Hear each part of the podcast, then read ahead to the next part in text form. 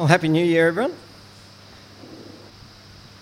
I have a sneaking suspicion that uh, New Year's resolutions probably provide more benefit to the economy than what they do to most people who make the New Year's resolution. Uh, in the first week of January, gym membership soared, dieting programs gain heaps of new participants, nicotine supplements sell themselves off the shelves. New Year's is a time when we make that commitment to make those long-needed changes that we all feel that we need to make in our lives. New Year is about an opportunity for a new beginning. And for most of us, that's actually, that's a pretty good thing, isn't it? Like a hope to make a new beginning, a new start, can leave behind what, what we've done in the past. This is going to be something new. Uh, now, one of my sons, and you may even be able to guess which one it is because he can be a little bit blunt at times, um, but when we were talking about what I was going to be preaching on today and, and how it was going to be about new beginnings because it's New Year's Day, and so we'd talk a little bit about New Year's resolutions, he put on his preaching voice and he says, "Has anyone here made any New Year's resolutions? Well, if they're not to do with God, they're not worth having." And that was the end of his sermon. And I said, "That's a pretty good message, Ben." Oops, I've just given it away. Uh, that's a pretty good message, Ben. Do you want to preach on Sunday? And the fact that I'm here, you can probably know what his answer was. But even though that is rather blunt, it, it is a pretty good message. Um, if your New Year's resolution isn't to do with your Christian walk, why isn't it? What could possibly be more important than that? What could possibly be more important than doing something to, to make our relationship with God just that little bit better? See, if we don't make these sorts of commitments, is, is it sort of like saying, well, I'm actually pretty content with how I am with God. I think I've sort of gotten there and, and I don't need to go any further with God. But you see, the Lord is always, always wanting to take us that little bit further.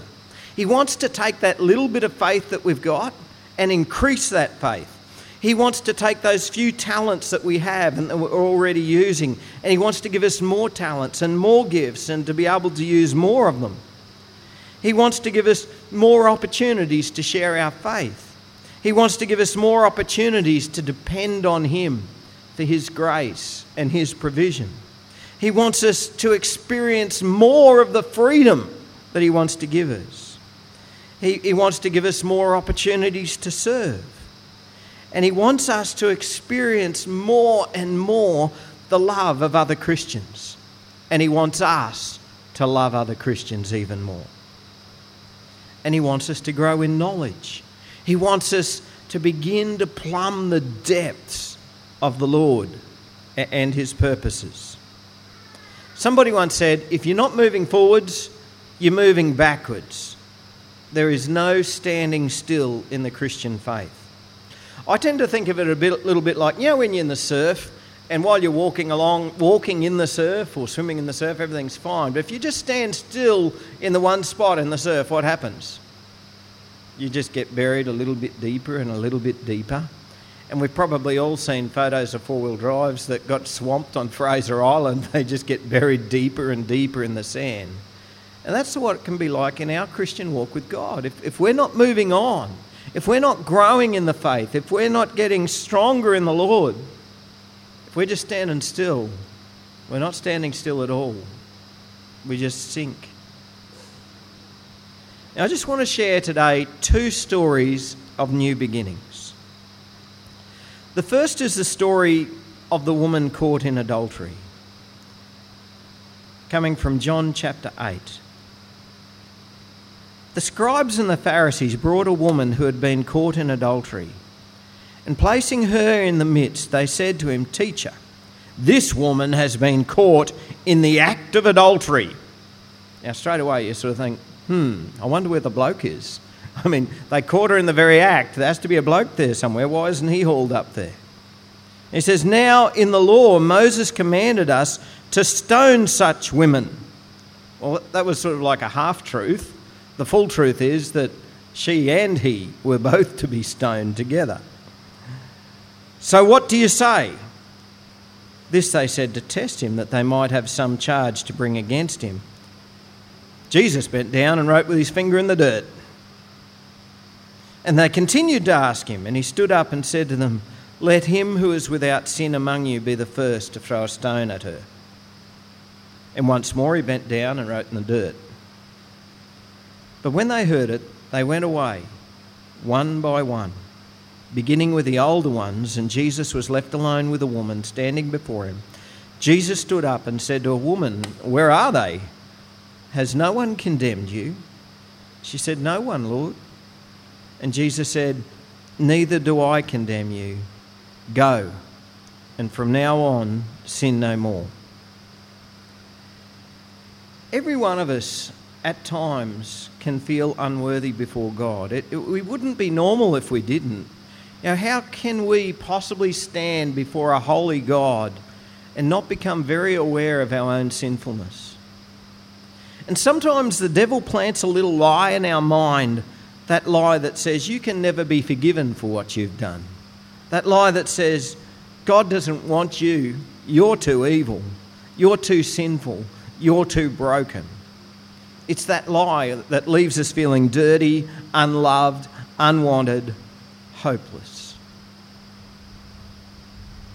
Well, in times like that, we just need to experience the same forgiveness that Jesus showed to that woman who had been caught in adultery. There is no stain of sin that the grace of God cannot scrub away. Not one of us is beyond redemption.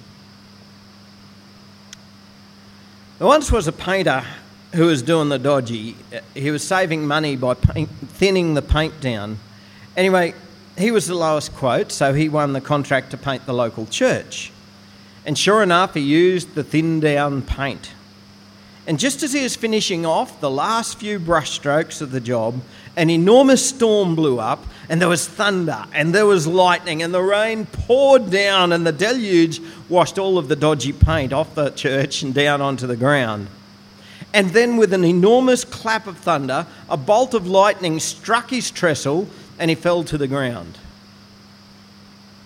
And as he picked himself up off the ground, he, he realised, "This must be the judgment of God for using that dodgy paint." He cried out, "Lord, what should I do?"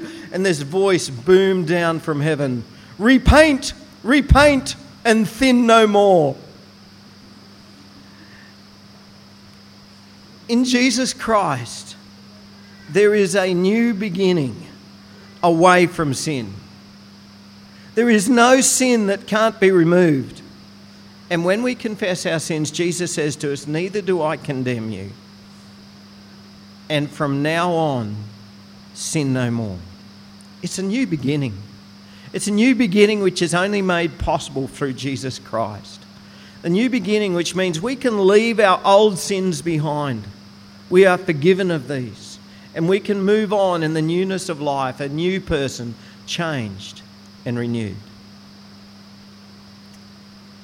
The second story of new beginnings I want to share with you is Peter after his denial of Jesus. On the night before Jesus was crucified,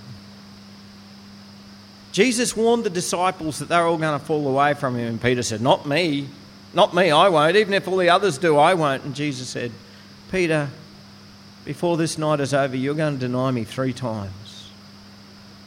"No, no, I wouldn't do that. I'd go to the death before I denied you." But of course, we know what happened, don't we? During the evening, it happened once, Peter denied him. And then it happened a second time, Peter denied Jesus again. And then we pick it up in Matthew twenty-six, where it says, "And then he began to invoke a curse on himself and to swear, 'I do not know the man.' And immediately the rooster crowed." And Peter remembered what Jesus had said. "Before the rooster crows, you will deny me three times." And he went and wept bitterly. Can you imagine how Peter felt? You know, most times we sort of read stories about people in the Bible, and I actually think we have trouble im- even imagining how they must have felt. But I don't think too many of us will have trouble with this, because I reckon most of us have had, all of us have had first-hand experience of failing Jesus. I know I'm very experienced at it. We've all failed Jesus. We all let him down. Christ has given everything for us, and yet I know I've failed him. And you know you've failed him. And sometimes we just feel so terrible. I failed him again. And this is the times when we need to be reminded that our God is the God of new beginnings. After Jesus was raised from the dead, Jesus met Peter on the beach, and he said, reading from John chapter twenty-one, "Simon, son of John, do you love me more than these?" He said, "Yes, Lord, you know I love you." He said to him, "Feed my lambs." He said to him a second time, "Simon, son of John, do you love me?" He said, "Yes, Lord, you know that I love you." He said to him, "Tend my sheep." And he said to him the third time, "Simon, son of John, do you love me?" Peter was grieved because he'd said to him the third time, "Do you love me?" And he said to him, "Lord, you know everything. You know that I love you." And Jesus said to him, "Feed my sheep. Truly, truly, I say to you, when you were young, you used to dress yourself and walk wherever you wanted. But when you are old, you will stretch out your hands, and another will dress you and carry you to where you do not want to go." This he said to show by what kind of death he was to glorify God. And after saying this, he said to him, "Follow me." Now, I think most of us are pretty familiar with that reading, but something that we may not pick up on um, is there's something really deep going on here. This is not just about Peter denying Jesus three times, and so Jesus gave him three opportunities to profess his love for him, as if one equals the other out. It's got much more to do with than just professions of love and commitment. Professions of love and commitment can be very empty at times. Like when Peter, on the night that Jesus was betrayed, he professed his love for Jesus, he professed his commitment for Jesus, but it was empty. He was professing something that he couldn't keep. There's something really deep going on here. I know I've talked to you a few times about the different types of, of the word love in the Greek. And there's two different Greek words used here for the word love. Jesus said, "Simon, son of John, do you agape me more than these?" Now, this agape love, this self-sacrificing love, it's a sacrificial love. It's not so much a feeling as what it is an act of the will. This agape love is the sort of love that God has for us. When it, when John three sixteen says that God so loved the world, this is that word. God so loved the world, he so agaped the world, that he gave his only son. And Jesus is saying to Peter, "Peter, do you agape me? Do you love me with this self-sacrificial love, with this love that is going to cost you dearly, this love which you will always put me first rather than anything else?" And there's something very honest about Peter's reply. Peter replies, "Yes, Lord, you know that I phileo you." It's a different type of love altogether. Jesus is asking for this self-sacrificial love, and Peter says, "I phileo you." Now, this phileo love is, I love you like a brother. I am affectionate towards you like a brother. Two different types of love. And so Jesus asks him again, "Simon, son of John, do you agape me? Do, do you love me with a love that is always going to give of itself and is always going to put me before you?" And Peter is honest again, and he replies, "Yes, Lord, you know I phileo you. I'm affectionate towards you, like I am towards a brother." But then on the third time, Jesus lowers his bar, lowers the bar. And the third time Jesus says, Simon, son of John, do you phileo me? Do you love me like a brother? And it's like Peter goes, ah, now you've got it. You do understand, you know, where it says you know all things. You've got it. You understand it. I love you like a brother. Can you see what's happening here?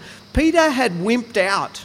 He had already made this confession that he was never going to desert Jesus and he was going to stand strong, but he'd wimped out. And he'd let Jesus down terribly. And he felt terrible about what he'd done. And now Jesus is asking him for this agape love, this kind of love, which means that Peter will never, ever let him down again.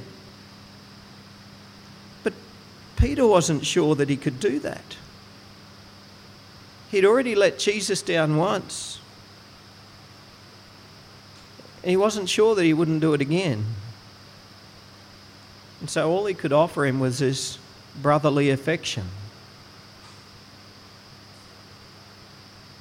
You know, I was thinking, we can be exactly the same as that.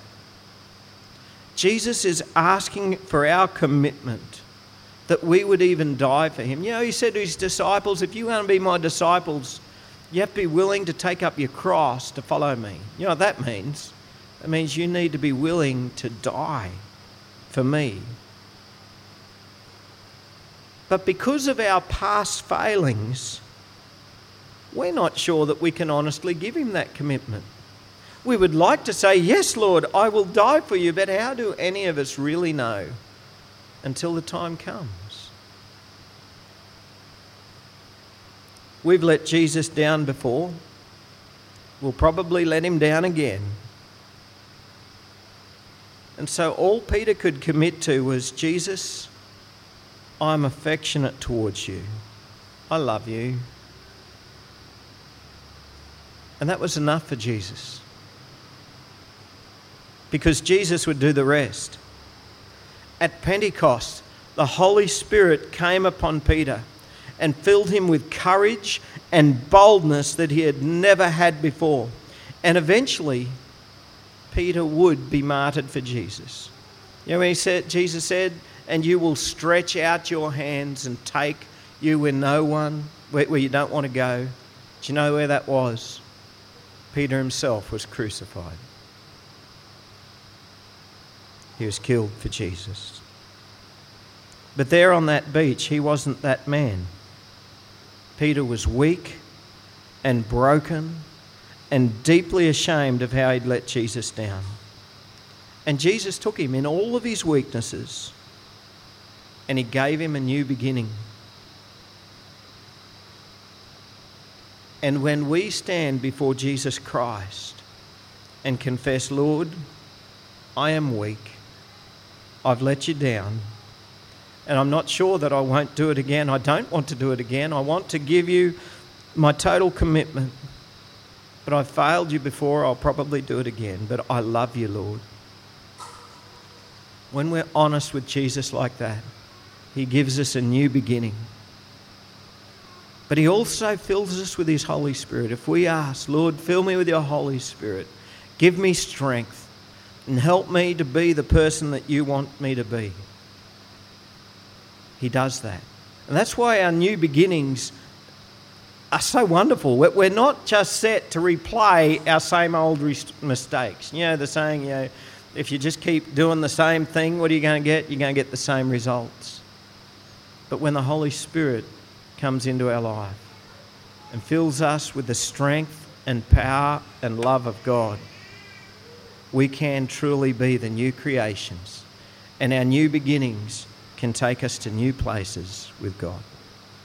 Let's pray. Heavenly Father, we want to thank you that you are the God of new beginnings. Lord, we have failed you in so many ways, and Lord, we ask that you would take us. Lord, on this New Year's Day, we want to say to you, Lord, we love you. Lord, we love you a little, but we want to love you more. And Lord, I ask that you would fill us with your Holy Spirit. Make us stronger in faith. Make us stronger in love.